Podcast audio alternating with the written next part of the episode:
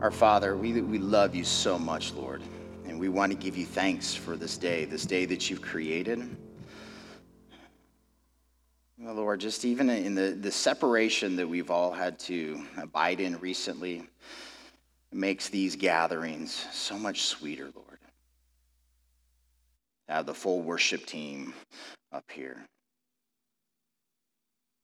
Lord, to watch them love one another, to watch them love you, to watch them use the gifts that you've given to them to worship you and to lead us in the worship of you, Lord. It's, it's sweet. We give you thanks. We just sang repetitiously, Lord. Here's our hearts. Remove out of us that stubbornness, Lord, and that hardness.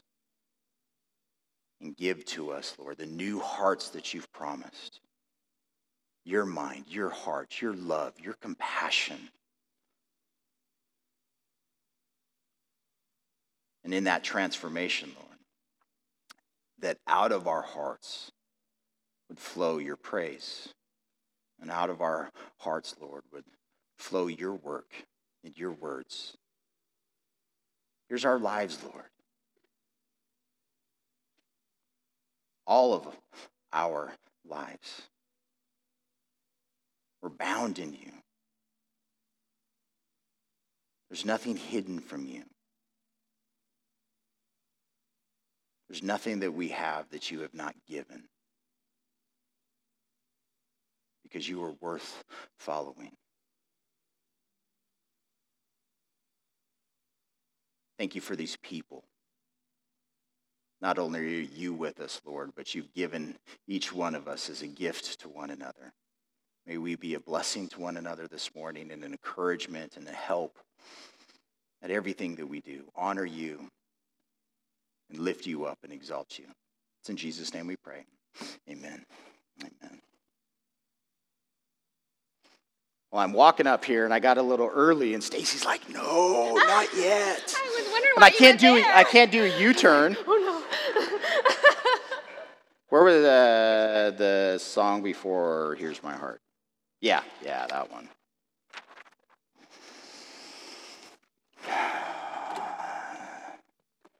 Oh, the trickle of the old is starting to come in, huh? It's good to see all of your faces and to be in your presence. Uh, this is, uh, I've always looked forward to Sundays, but I'm looking forward to them more and more just as we get the chance to fellowship with one another. So, as we sit in this season, um, by way of announcement, uh, next, so for this upcoming week, there's no changes. Um, next weekend, Steve and Tina Same are going to be here. They're the missionaries that we have supported as a congregation in London for, I think, over 20 years. Uh, so Steve will be speaking next weekend. Um, so there's going to be no change to our schedule. And then because I'm not speaking this upcoming weekend, that means I don't have to worry about studying and stuff, which means I get to spend more of my time in praying and planning what the future holds for us as a congregation. And this is what I'm asking you to pray for. So, in this song that we were singing earlier, in regards to the Spirit of God to lead us, I don't want to, as a congregation, just go back to what we used to do because that's what we used to do and that's what's comfortable.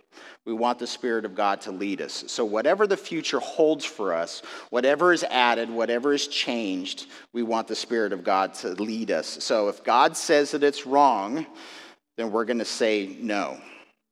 If God says for us to release something, we're going to let go. If Jesus is in it, if Jesus is in it with us, we'll begin. If he says to jump, we're going to dive in. If he tells us to be still, we're going to wait. If he tells us to trust, we're going to obey. Why? Because we don't want to follow our own ways. We want him to teach us to follow him in his way. He is the only truth. He is the only life. He is the only way. Amen? So, in that, So, all's normal this week. That following week, we will get a questionnaire uh, with a variety of questions on what are the needs that we need to meet uh, with one another in the congregation. You know, what do Wednesday nights look like? What does children's ministry look like? What does the student ministry look like? Just all these different facets. What does evangelism look like? What does outreach look like? We need to, we need to have this conversation together. It doesn't need to be me just dictating what, what we do, but this is a community. We are in this together. This is the place that God has given to us. This is the community that God has given to us. What does the future look like, Lord? Spirit lead us. Amen. So be praying all of that actively. Um, this morning, we are in Acts chapter 18. Acts chapter 18, Paul steps into Corinth. So that means we're going to cover the first 18 verses of, of Acts 18 this morning. Steve's going to be next week. And then the following seven or eight weeks after that, we're going to go through 1st and 2nd Corinthians together. Because it's going to give us, again, just that fuller context and flavor of the relationship that Paul had with this church in Corinth. So this morning, just kind of by way of roadmap, we're going to read through the verses first, and then we'll back up and give lots of clarity and context. So let us pray before we jump into the incredible Word of God. So, Father, again, we come running boldly to you again. We are so thankful for your word, Lord, that you've communicated, that you have spoken to us, that you have preserved for us. For your spirit that is within, speaking to us moment by moment through the day. For your word again, for your truth that you've preserved, Lord, so that we can know you and understand you and grow in you. So thankful for the power of your word. This is why we open it up as often as we gather together. Your word is powerful, Lord. Your word is true. So speak to us this morning.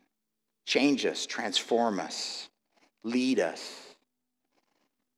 Cause great faith and trust and hope to well up in us towards you. It's in Jesus' name we pray. Amen. All right, Acts 18. After these things, Paul departed from Athens and went to Corinth. And he found a certain Jew named Aquila, born in Pontus, who had recently come from Italy with his wife Priscilla, because Claudius had commanded all the Jews to depart from Rome. And he came to them. So, because he was of the same trade, he stayed with them and worked. For by occupation they were tent makers. And he reasoned in the synagogue every Sabbath and persuaded both Jews and Greeks. When Silas and Timothy had come from Macedonia, Paul was compelled by the Spirit and testified to the Jews that Jesus is the Christ. But when they opposed him and blasphemed, he shook his garments and said to them, Your blood be upon your own heads. I am clean. From now on, I will go to the Gentiles. And he departed from there and entered the house of a certain man named Justus, one who worshiped God whose house was next door to the synagogue. Then Crispus, the ruler of the synagogue, believed on the Lord with all his household. And many of the Corinthians, hearing, believed and were baptized. Now the Lord spoke to Paul in the night by a vision Do not be afraid, but speak and do not keep silent, for I am with you and no one will attack you to hurt you, for I have many people in this city. And he continued there a year and six months, teaching the word of God among them. When Gallio was proconsul of Achaia, the Jews, with one accord, rose up against Paul and brought him to the judgment scene, saying, This fellow persuades men to worship God contrary to the law. And when Paul was about to open his mouth, Gallio said to the Jews, If it were a matter of wrongdoing or wicked crimes, O Jews, there would be reason why I should bear with you. But if it is a question of words and names and your own law, look to it yourselves, for I do not want to be a judge of such matters. And he drove them from the judgment seat. Then all the Greeks took Sosthenes the ruler of the synagogue, and beat him before the judgment seat. But Gallio took no notice of these things. So Paul still remained a good while. Then he took leave of the brethren and sailed for Syria, and Priscilla and Aquila were with him. All right, so remember just the overarching uh, conveyance, just what, what Paul, not Paul, it's Luke who has written this, what Luke is written to Theophilus. Again, he is described, we call it the Acts, the Acts of the Apostles. We translate that more into we're watching and witnessing the acts of the Holy Spirit. But even as a, this word tent maker, it's this whole idea God is doing his workmanship throughout all of history. God is the one who's created the heavens and the earth. He is the one who has created all humanity. We read last week, He is the one that has set the boundaries and the times of the limits, not of just of individuals, but of cultures. God is the one who is at work. So as we're here in the midst of Acts, we are watching God at work. And He's not only at work in individuals' lives, He's at work in community lives. This is one of these. This is, God chose Abraham all the way back 4,000 years ago to what? That Abraham would teach his children righteousness and justice, that Abraham would know God, and in his knowledge of God and his experience of God and relationship with God, he would teach his children. That's those individuals, those kids would be in their communities as salt and light, conveying to the world who has turned its back on God and rejected God and is filled with its own idolatry and its own wants and its own lusts under the motivation of the deceiving one, of the tempter, of Satan and the flesh and sin and all these things, God chose Abraham to be light, to convey, to speak to the world, this is the true and living God. And as he brings in all the story of the Jews, we have this, this land right in the middle there of Israel this land that God promised. They're in the center of all these other nations that are around them. And as you flow through the story of the Bible, you have Egypt was this, this dominant kingdom, and Egypt pressed northward through Israel and into the, the northern countries. Later on, you watch Assyria come down. Then you watch the Babylonians come over. Then you watch the Persians come over. Then you watch the Greeks come over. And now, in this context, Rome is the ruling authority over all these different countries. And I say this because as Paul is been radically transformed by who Jesus is, madly in love with him, I picked up this word compelled out of the text this morning. This means Paul's entire life was preoccupied by Jesus. Whatever he was doing, whatever the context was, whoever he was speaking to, this is the example that we have in this man that he was all just bound up in Jesus. But as Jesus and the Holy Spirit send Paul into all these different communities, each community that they go to is radically different. In this immediate section where we've been, as, as the Holy Spirit gave Paul a vision to go into Macedonia, Macedonia, it's a different country than Athens. It's a different country down here than Corinth. Yes, Rome is the dominant authority. Yes, they all have their roots in this Greek culture. But as he's in Philippi, that is a specific community and a specific time with its specific culture and its specific nuances that was different than Thessalonica, that's different than Berea, that's different than Athens, and that is radically different than Corinth. Corinth at this time, as Paul is stepping into this community, he's just left Athens. He was in Athens all by himself, and now he's gone 50 miles to the west in Corinth. And again, Corinth was, uh, we all have the phrase, what happens in Vegas stays in Vegas. We all know what Vegas is known for in our culture, right? That's what Corinth was. Corinth was known, there's, there's a, there are words in the Greek that have Corinth tied to it um, that are uh, idioms for if you're a Corinthian, then you are an immoral person. So the, the sexual immorality in Corinth was rampant. But not only that, it was a cutthroat business culture. So, for this instance, we're given as Paul steps into Corinth that he meets this Jew, Aquila, and his wife, Priscilla.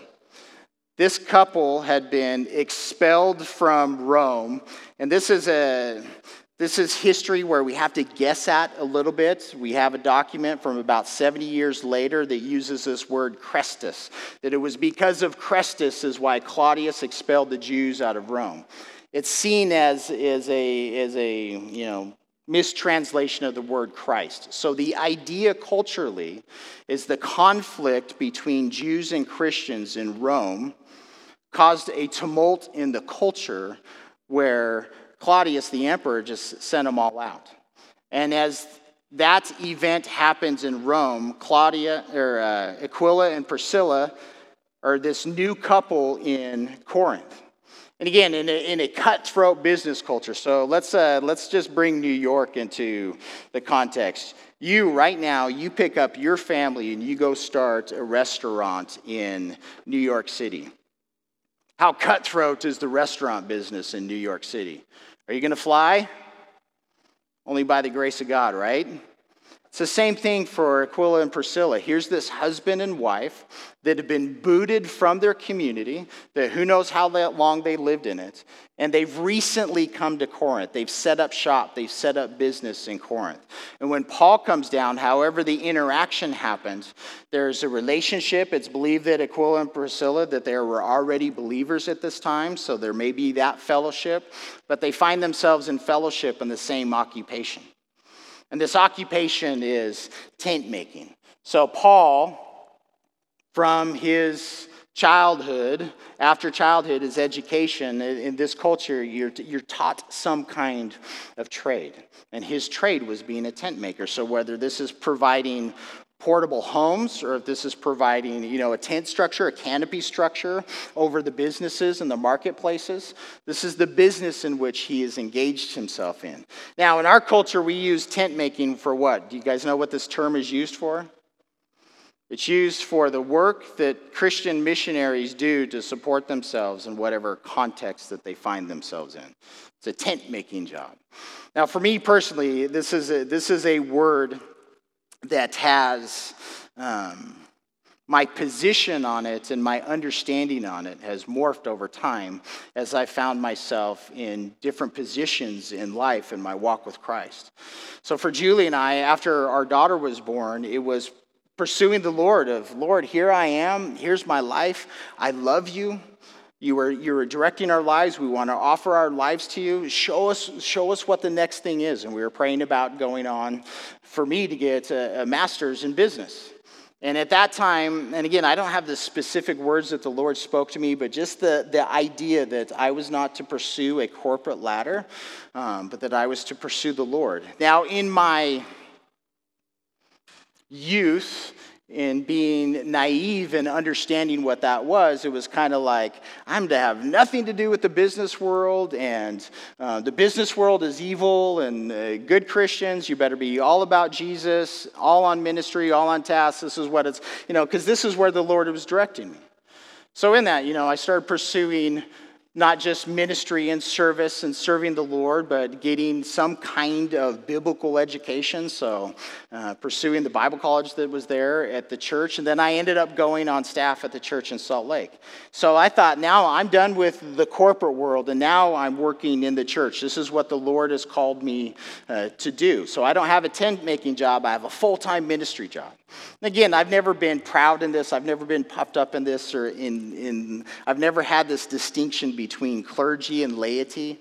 This is just where the Lord uh, was leading me and processing in my life. And again, travel down the road, and we have this call to leave that work which God had placed our hands on to go do something else. And the something else was to go and plant a church. I'm not a church planner, it's not my personality. But Lord, if you're calling, if you're telling me to let go of that, I'll release and I'll follow you because I understand the word. I know what the cost of discipleship is. And he, and he took us through this whole season. Well, when he brought us here, he brought us here for one thing. We thought that we were going to help plant a different Calvary chapel. He leads us here, but he provided a job that's in my mind I looked at it solely from this perspective of tent making. That this is something that I have to do on the side so that I can do what the Lord has really called me to do.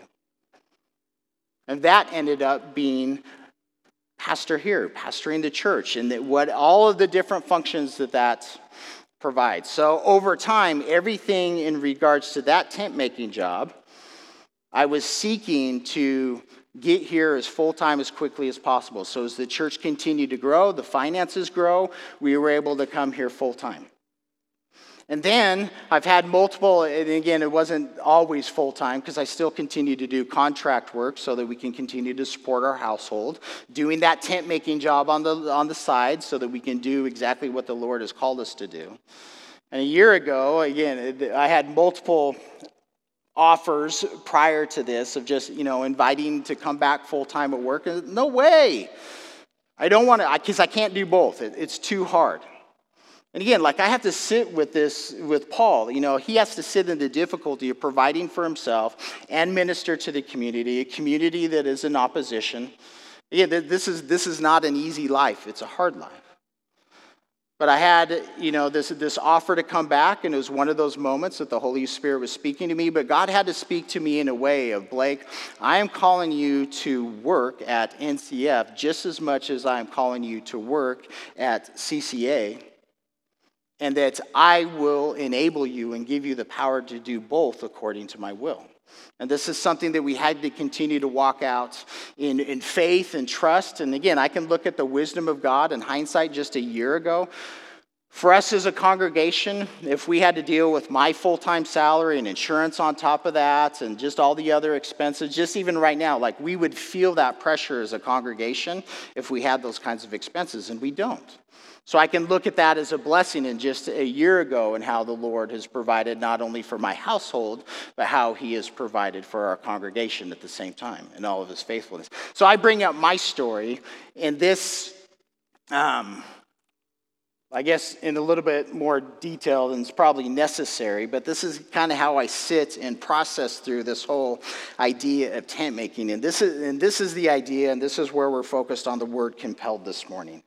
There is no separation between any aspect of your life. We are called by God to be fully consumed by and preoccupied with Jesus and Jesus alone. There is no separation and distinction in the different types of work that we do. The work that I do outside of this place and the work that I do inside of this place is just as much unto the Lord as all of your occupations. You can even, for those of you who stay home, a tent maker, a homemaker. Their God is the work that you do in, in whether it's towards spouse or towards children or towards being able to earn the finances that put the food on the table to be able to earn the finances to be able to support the different work that god has called other people to do. In all of it there's, there's no distinction between clergy and laity. There's no distinction between this work over here is secular, and this work over here is religious or is ministry. It is all ministry. And again, this is, this is a process that the Lord had to take me through and just to understand and to know, and not to, um, for me to go back to work full time at NCF, as I'm conveying that to, to other people, it can feel like there's a little bit of shame in it that I wasn't successful in doing what the Lord had called me to do. It's a step backward, it's a step away. And God, again, He's the one that had to give me that clarity and instruction. No, son, this is exactly what I'm leading you to do. And again, this is this whole word and this idea. This is um, um, because it's a it's a it's a noun in it's a thing that we define the work that people do. Um, It's, it's something that is, it's in its definition. It, in my mind, there's this, it, it's like trying to compartmentalize our life. Does that make sense? God has called us in a way where our life is not to be compartmentalized.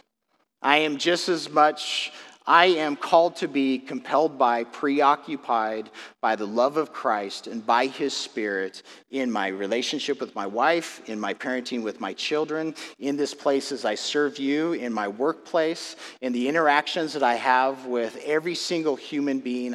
We ought to be preoccupied fully with Jesus. Our culture tells us to separate these things out. Leave Jesus out of the political world. And when we talk about politics in this country, what do we talk about? We talk about God. So when we talk about God, that allows us to define that being in all different kinds of ways. Very generic term. But when we say the name of Jesus, all of a sudden there's a very clear distinction in what we're talking about and who we're talking about. So, Paul, as he's in this community, he's working with his hands, he's working with the brother and sister. And not only is he doing a job that is providing for his livelihood, um, that job is tied to his calling to be in this community, to reason with them in the synagogue, and again, having a conversation and a persuasive conversation, persuading both Jews and Greeks in regards to who Jesus is as the Christ, as the Messiah. And there again, in verse 6, it's, it's uh, this relationship. Paul's been in this community alone. He meets Priscilla and Aquila. He's not so alone anymore. But there's something unique about his relationship that he has with both Silas and Timothy. Because when they come from Thessalonica, there's something about that relationship that they have with one another as co laborers for the name of Jesus that stirs Paul up. He was already stirred up. He was already doing what he was supposed to be doing in the name of Jesus in that community. But when his brothers show up, the Spirit starts pounding on Paul's heart. Paul is now fully preoccupied in preaching Jesus to this community. And you, you, can, you can feel it in the text that when Silas and Timothy, when they come from Macedonia, that Paul is compelled. And again, it's to, a, it's to a further degree. He's preoccupied. He's paying close attention, fully devoted to what the Spirit is doing in this moment. And he was already testifying to the Jews that Jesus is the Christ, but you can, you can feel an, an intensity in Paul that swells up in him, not only from the Spirit, but I think very definitely from um, doing ministry together, serving the Lord, serving the church, serving the lost in the name of Jesus Christ, in him, by him, and for him. But in this community, just like in others, just like in Philippi, Thessalonica, every single one of these communities, there's been opposition. So in Corinth, they're opposing, and not only they, are they opposing Paul, but they are blaspheming the name of Jesus. Paul gives us, gives us description of him shaking out his garments. It's, it's a visual of you have rejected me and you have rejected the message. You have rejected Jesus. So, this, this visual of shaking the dust off of your garments in this culture, it's I am I'm shaking you out of, of me. You've rejected me. You've rejected Jesus. I am rejecting you. It's a, it's a powerful it loses its power because we don't do this in our culture, but that would be a very uh, offensive action for Paul to do before this group of Jews in this synagogue. And he gives us word from now on, he's going to go to the Gentiles. And we watch Paul Paul, uh, Jesus clearly called Paul as an apostle to the Gentiles. We see that language throughout his letters, and we see the activity of God in Paul's life as he is used in the lives of the Gentiles. But it's not as though Paul all of a sudden just started ignoring his countrymen, the Jews. He continually had a heart for them. Just start reading in Romans 9, and you can see that heart that he had for his countrymen. And again, as we travel through the rest of the book of Acts and into the letters, we'll watch him minister to his countrymen over and over again. So he leaves the synagogue, teaching there. And wherever he's been living, for whatever reason, he takes up shop right next door in Justus's house have to assume that, uh, you know, it says that he worshiped God. The, again, the assumption is there is that he became a believer in Jesus Christ. And then this is another just snapshot that I really love in verse 8. So, in Paul's shaking of his garments against the Jews in their rejection, who knocks on his door? The ruler of the synagogue. This man, Crispus, as he's been interacting with Paul, as Paul has been in the synagogue, uh, teaching, persuading, convincing, as he's been preaching Jesus, as Crispus for his, he himself and in the leadership position that he has. Um, with those that are in the synagogue, they're, they're opposing. Did, did Crispus himself blaspheme the name of Jesus in his opposition? But there's something about Paul, there's something about his example, there's something about the words that he has been preaching, there's something about the Holy Spirit behind the scenes working in Crispus's life. And this is one of the snapshots that I want us to hold on to as we talk about God as the one who has ordained our life. Before God created the heavens and the earth, he knew that he was going to call Paul and transform Paul and send Paul to this place in Corinth. And he knew that there was going to come a day where Crispus is there knocking on the door, and Paul and Crispus are going to have this conversation about who Jesus Christ is. And then we get this test. Again, this, this is God orchestrating Crispus's life. This is God who created this man because he loved him. This is God orchestrating the details of his life to bring about in Crispus's life a bent knee to Jesus as Messiah. Just as attentive that God is towards Crispus is just as attentive as he is towards us. Not just to that moment of salvation, but every single day. This is how God is devoted to us. This is how he is preoccupied with us. And just as we are to image him in his love, in his compassion, in his devotion, this is what he's looking in us to return. So, in this snapshot, Crispus, this ruler of the synagogue, bends the knee. He believes in Jesus. Not only that, with his household, we often look to, man, if, if this man, if this woman, if this leader, if they would come to the Lord, look at the influence that they could have in their community for Jesus. And again, there's, uh, in this snapshot, that idea plays out in truth because many of the Corinthians who hear, not just hearing the gospel, absolutely, but they see that man, that leader, humble himself in the face of the opposition, in the face of the blasphemy that is being pronounced against Jesus, that man bent his knee and other people hear it. It gives other people courage to bend their knee to Jesus also. Again, this is what, as we are preoccupied with Jesus, that as we bend the knee, that Lord, use us as salt and light. Use our words, use our lives to convince others to believe in you and trust in you and be immersed in you. Verse 9, the Lord is speaking to Paul by night in the vision.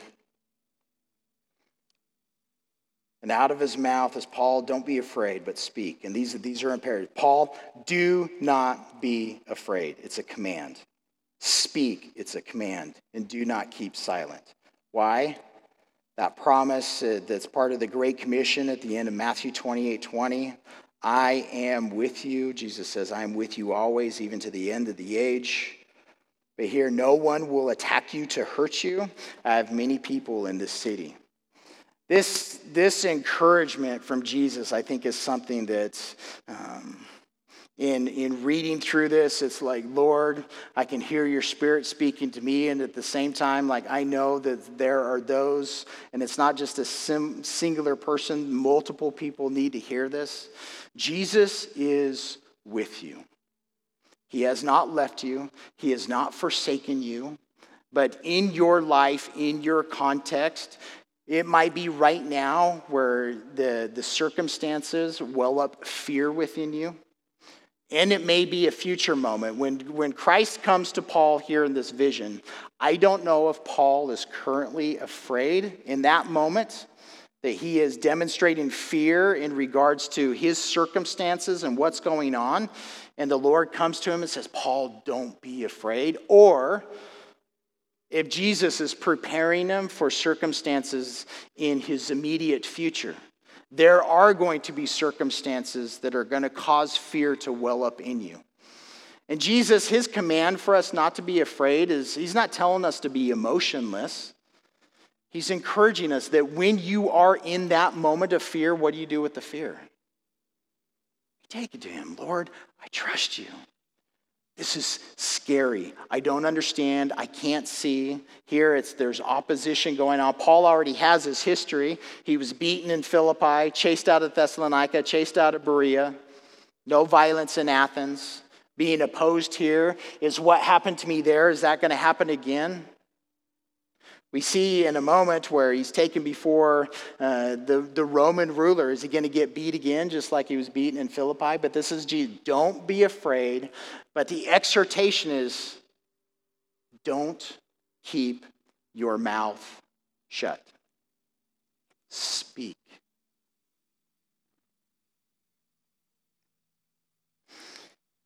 I think that each one of us needs to sit in those words in regards to our speech. I am with you. I am present. Don't be afraid. I want you to speak. This world needs to hear about Jesus. They need to hear about who he is. They need to hear about his love. They need to hear about his sacrifice. They need to hear about his compassion. They need to see not just the words that come out of our mouth, but they need to see the action and the behavior. As we sit in current circumstances in our culture, church, do not be silent, but speak the gospel. Speak truth, speak love, speak reconciliation, speak hope, speak the gospel that is only found in the name of Jesus. Don't just speak about God generically, but speak about that man, Jesus, our God, creator of the heavens and the earth, that became just like us in a culture that was incredibly violent. Are you struggling with the violence that's going on in our culture right now? Can you imagine living in this culture? The, the uh, second in command, Sosthenes, after Crispus leaves the synagogue, Sosthenes is now the ruler of the synagogue. This man brings an accusation against Paul before the Roman rulers of this community. And because the Roman ruler didn't want to hear about it, doesn't want to deal with these religious issues, he's there to deal with civil issues. Because he brings these false charges. So, to learn his lesson, Sosthenes, you're going to get beat. That was the consequence of his actions. They took the leader of the mob that brought Paul there, and they took him in the public. This is a, a bema seat, the judgment seats. And again, in Corinth, the excavation is there. It's actually a wall about this high where Gallio would have been on this. And here is the marketplace back there. And here's the bema seat, the judgment seat. And a mob has brought Paul there. And before Paul even opens his mouth, Gallio cuts him. I don't want anything to do with this argument. And you, Sosthenes, you were a fool for bringing this here, and I'm not even going to pay attention as I let this mob beat you up, because the punishment that you wanted for Paul, that's the punishment that you're going to receive. You know what's interesting? Really quick, just because it's fun and it's a preview. Turn to 1 Corinthians chapter 1, verse 1.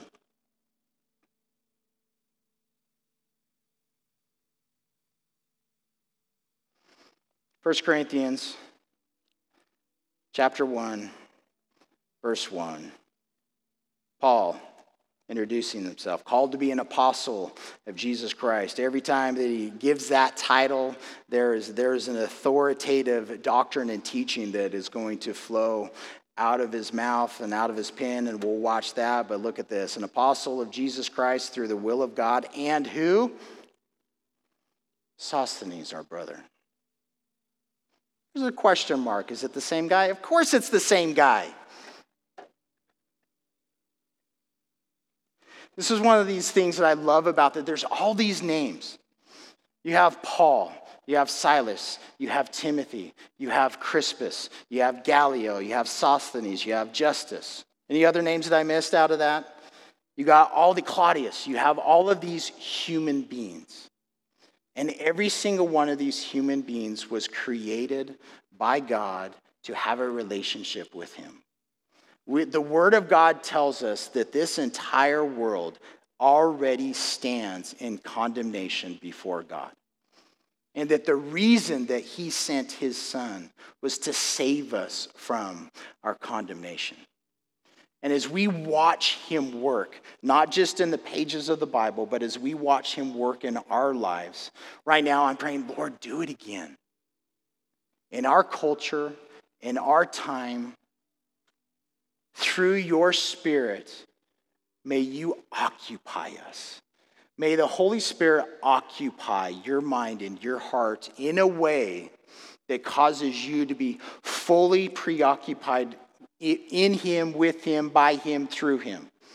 That regardless of the work that you do to put food on the table, that in your preoccupation with him, that it would be the love of Jesus Christ for you and the love of Jesus Christ for all humanity as he transforms us, as he gives us new hearts of kindness and compassion and gentleness as we find ourselves in positions and circumstances that cause us to worry and fear, be filled with anxiety,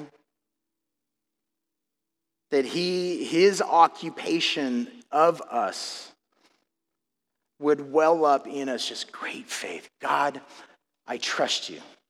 If you tell me to let go, I'll let go. If you tell me to jump in, Lord, both feet, I'm jumping in. I can't swim. You're going to make me able. If you tell me to wait, I'll wait. If you tell me to pick up the phone and call, I'll call. If you tell me to put my hands on this area of service, Lord, I'll do it. If you call me to fasting, I'll do it. If you call me to Bible study, I'll do it. You call me to teaching, I'll do it. If you call me to service, I'll do it. If you call me to giving, I'll do it. Lord, whatever you direct me to do through your Spirit, I'll do it. And I'm going to do it because I watch you repeatedly work in the lives of not just individuals, but in the lives of a culture. And this is the idea here. When Jesus tells them not to be afraid, not to keep silent, I am with you, the end of this, I have many people in this city. Do you think that that's present tense or past tense at the time that Jesus spoke that to Paul? I've always read it as present tense until this week. Paul, don't worry. I've got many people in this city. You got many brothers and sisters in this city that are going to help work alongside of you as you as you share the gospel, as you work with your hands. I shifted this week. I think that this is future tense. I think Jesus knows the future.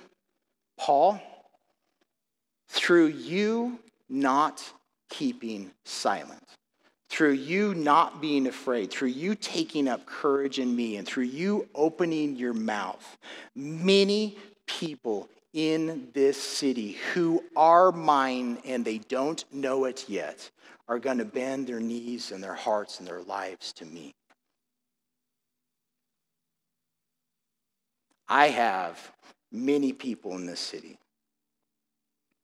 can you hear the voice of Jesus in your mind in regards to our own community?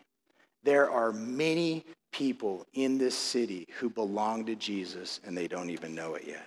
So, God, may you cause us to come across their paths. May you orchestrate our circumstances in a way in our hearts and our minds, Lord, that well up something that is defined by you as great faith, that we'll trust you and that, Lord, as we open our mouths, we will trust that your Spirit who dwells within us will fill our mouths with your words that that person needs to hear in that moment. God, help us. Worship team, come on up. Heavenly Father, we love you tremendously. And again, I, I love sitting in your word and in all the examples. I don't know how many times I've read through this passage, Lord.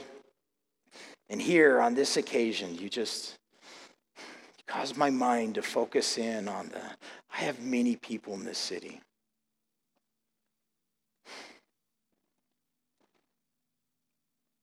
I have a great concern, Lord, for for those who don't know you. I know the yearning that I have, Lord, to know you and to make you known. I know that I only, I only see a portion of you, Lord, just a glimpse. And what I know about you, I'm madly in love with you. And I know that you're worth um, letting go of everything for to follow you. Lord, I give you thanks for what you've already done in, in the past, how you've changed, how you've transformed us, how you've worked within us. Lord, we trust that you are the one who has brought us all together this morning. We trust you, Lord, that you've orchestrated our lives to be here in this moment. To fellowship with each other, yes, but more importantly, Lord, to fellowship with you, to participate in your life and in your plans and in your purposes. So I'm, I'm praying, Lord, that you would give us great boldness let us speak about Jesus. Whether it's verbally, Lord, or in writing, whether it's at home or the work or in the social, the, the social media sphere, whatever it looks, Lord, give us that boldness to speak truth, to speak love, to speak compassion, to speak hope, to speak reconciliation.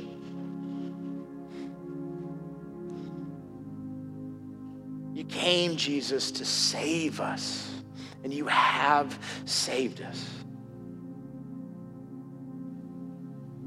Worship you. We worship you, Lord.